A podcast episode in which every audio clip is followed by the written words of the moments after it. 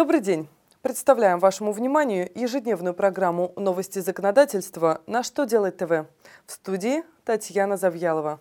В этом выпуске вы узнаете, облагается ли налогом на прибыль финансовая помощь иностранного учредителя, что будут тщательно контролировать российские банки и как изменилась форма водительского удостоверения. Итак, обо всем по порядку. Минфин в своем очередном письме напомнил налогоплательщикам, что доходы в виде имущества, полученного российской организацией безвозмездно от учредителя, доля которого в уставном капитале составляет более 50%, при определении налоговой базы по налогу на прибыль не учитываются.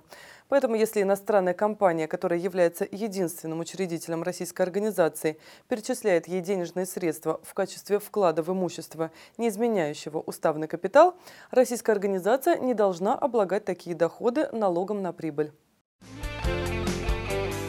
Банк России выпустил письмо, в котором рекомендовал кредитным организациям усилить контроль за рисками, возникающими при обработке, хранении и уничтожении информации, содержащей персональные данные их клиентов. В частности, банкам рекомендовано актуализировать свою внутреннюю документацию, определяющую порядок хранения и уничтожения документов с персональными данными. Также указано, что территориальные учреждения Банка России при осуществлении надзорных функций будут обращать особое внимание на недостатки в деятельности банков – связанных с исполнением норм федерального закона о персональных данных. Минусы будут рассматривать как негативный фактор при оценке качества управления кредитной организацией. В России начинают выдавать водительские удостоверения нового образца. В соответствии с приказом, подписанным министром внутренних дел, в главный водительский документ добавлены новые категории и подкатегории прав. Для управления мопедом теперь требуются права с категории М.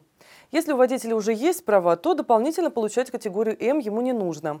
Кроме того, водительское удостоверение пополнилось категориями трамвай, троллейбус, а также рядом подкатегории для управления легкими мотоциклами, квадроциклами, трициклами, грузовиками с массой до 7,5 тонн и автобусами вместительностью до 16 посадочных мест.